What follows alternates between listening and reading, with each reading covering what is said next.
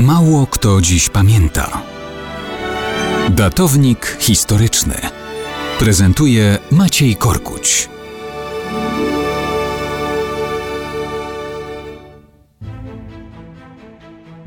Mało kto dziś pamięta o Ludwiku Pobożnym, który zakończył żywot 20 czerwca 840 roku.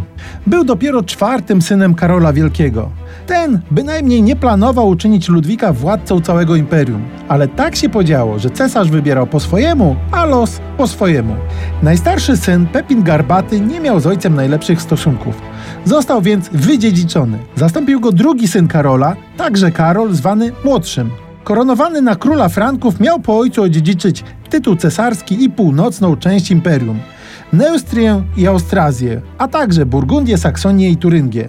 Trzeci syn to Karloman, który po wydziedziczeniu najstarszego brata, czyli Pepina, został przez papieża przechrzczony i teraz to on był Pepinem. Został koronowany na króla Longobardów i po śmierci ojca także miał władać Italią. Ludwik Pobożny był dopiero czwarty. Jemu w testamencie ojca zapisano jedynie południowe rejony, Akwitanię, Prowansję i część Burgundii. Ale ostatni będą pierwszymi. Zanim zmarł cesarz ojciec, Kostucha wzięła do siebie Karlomana Pepina. Rok później życie zakończył Karol Młodszy, więc chcąc nie chcąc, to Ludwika Karol Wielki koronował na rok przed śmiercią na współcesarza. I to on został dziedzicem całego imperium.